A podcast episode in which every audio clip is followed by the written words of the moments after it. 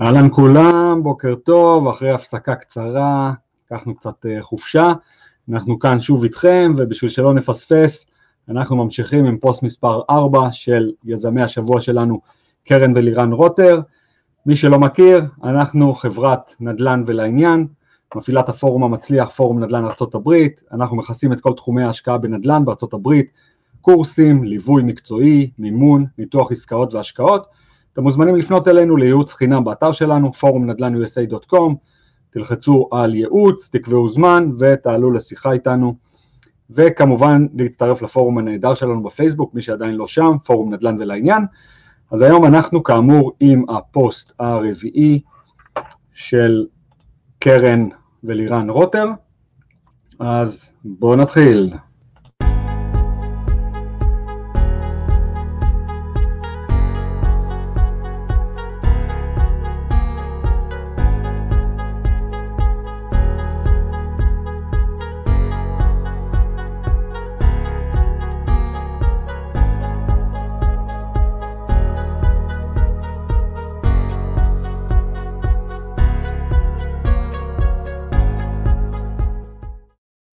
טוב חברים, אז היום אנחנו מדברים על כיצד מאתרים ובוחרים אזור להשקעה, נושא חשוב מאין כמוהו לכל יזם מתחיל. אמ, אז בואו נתחיל. ארצות הברית כידוע מדינה ענקית, ומלבד כל המדינות ממנה היא מורכבת, כל מדינה מכילה עשרות מיקרו שווקים שונים שתלויים בהמון גורמים, למשל חתך סוציו-אקונומי, הגירה חיובית או שלילית, אזורים המאופיינים כשכונות של שוכרים לעומת שכונות של בעלי בתים, אזורים קרובים לאזורי תעסוקה, חינוך, תחבורה ציבורית, מסחר, בתי חולים וכדומה. בקיצור, יש הכל מהכל, אז הכנו כמה טיפים איך להתחיל לבחון אזור בכלים שלכל אחד מאיתנו יש גישה אליהם. בסך הכל נצטרך להיעזר בשני פורטלים אינטרנטיים, גוגל וסיטי דאטה. המטרה שלנו היא לפשט עבורכם מטריצה המורכבת מחמישה פרמטרים שיעזרו לכם לאתר את אזור ההשקעה שלכם, שלאורך זמן צפוי להניב לכם תשואה. אנו ממליצים לכם לבנות אקסל פשוט לבדיקת האזורים, לשם תכניסו את המידע בהתאם לכל אזור. מי שרוצה מוזמן לרשום בתגובות ונשלח לו את האקסל שאנחנו הכנו עבורנו. בגדול, אנחנו ממליצים לבחון לפחות שלושה ארבעה אזורים, ערים שונות, ואז לבחור את המתאים ביותר. תזכרו לכל אחד יכול להתאים משהו אחר, ואין אמת אחת נכונה. אז יאללה מתחילים. 1. Population Growth הפרמטר הראשון שנרצה לבחון הוא גידול באוכלוסייה המקומית. הרי נרצה להשקיע באזור בו קיים גידול באוכלוסייה ולא קיטון. פשוט תקלידו בגוגל, בגוגל Population Growth in. אוקיי, ואז את uh, שם המקום ותקבלו תוצאות. אנו ממליצים להתבסס על תוצאות ממקור מהימן קרי עדיפות לאתרים ממשלתיים פדרליים שמסתיימים בסיומת gov. אם נרצה לחפש ערים בהן הגידול השנתי הממוצע באוכלוסייה הוא לפחות 1%, זה ממוצע, בעשר שנים האחרונות, בערים של 150 אלף עד מיליון תושבים, אנחנו ממליצים להשתמש במידע דרך הלינק הזה, Census Gov, אוקיי, יש לכם פה את הקישור, אתר של הלשכה לסטטיסטיקה של ארה"ב. 2. Median Household Income הפרמטר השני הוא עלייה בהכנסה החציונית של בתי האב. אנו נרצה לחפש ערים בהן יש גידול של 2% לפחות בשנה בממוצע. בערך בגובה האינפלציה השנתית הממוצעת בארצות הברית, עשר שנים אחרונות. אנו ממליצים להשתמש באתר הזה, dep2fnumbers.com, אוקיי, יש לכם פה את הקישור, Department of Numbers, מעניין, בואו ניכנס, בואו נפתח את זה, נראה מה מדובר. Department of Numbers.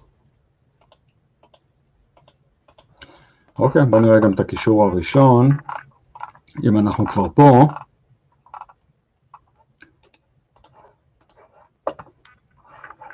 יכולים לראות פה. City and Town Population Totals, אוקיי, יש לנו פה Places of 50,000 people or more, Incorporated Places 2010 to 2019, אפשר לראות פה את כל הערים, מיינוס Civil Divisions, יפה, אתם יכולים לבחור פה את כל אחת מ-50 המדינות, וזה Department of Numbers לפי מדינות. מעניין, יפה. אוקיי, בואו נמשיך.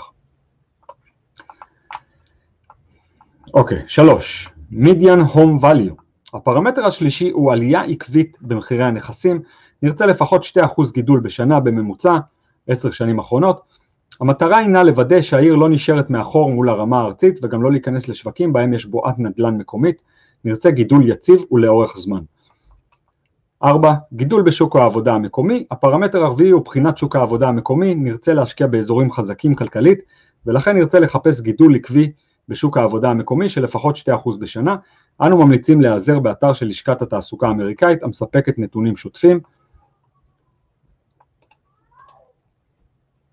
עוד פעם, Department of Numbers. יפה. Employment Metros. 5. שיעור פשיעה.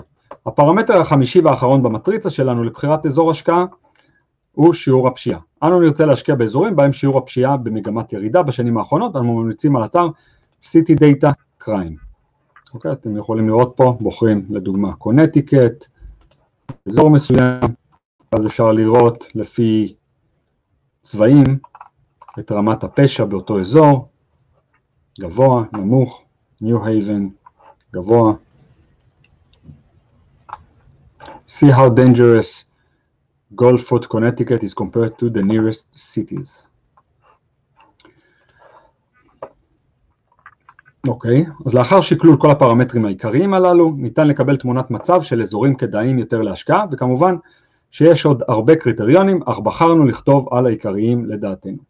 אנו חוזרים ואומרים, יש המון מיקרו שווקים בארצות הברית, עד לרזולוציות של שכונות ורחובות, שימו דגש על מה שחשוב לכם, ולא מה שחשוב לאחרים שאמרו שחשוב.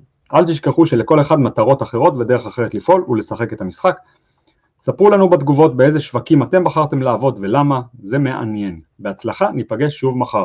בתמונה, תותים שקניתי וקיבלתי הביתה במשלוח, אבל ממש מתגעגעת לימים שאפשר ללכת לשוק, להסתובב ולבחור לעצמי את הסחורה. אה, אני לא יודע מתי אתם צופים בווידאו הזה, אנחנו עדיין בימי קורונה, אבל מסתבר שלכל דבר יש פתרון ואפשר לקנות גם תותים טובים מרחוק. יפה.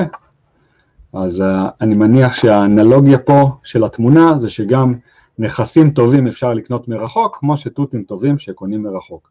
אז תודה לפוסט היומי הזה, ואנחנו נתראה איתכם מחר בפוסט מספר 5. אז יאללה חברים, שיהיה לכם יום טוב.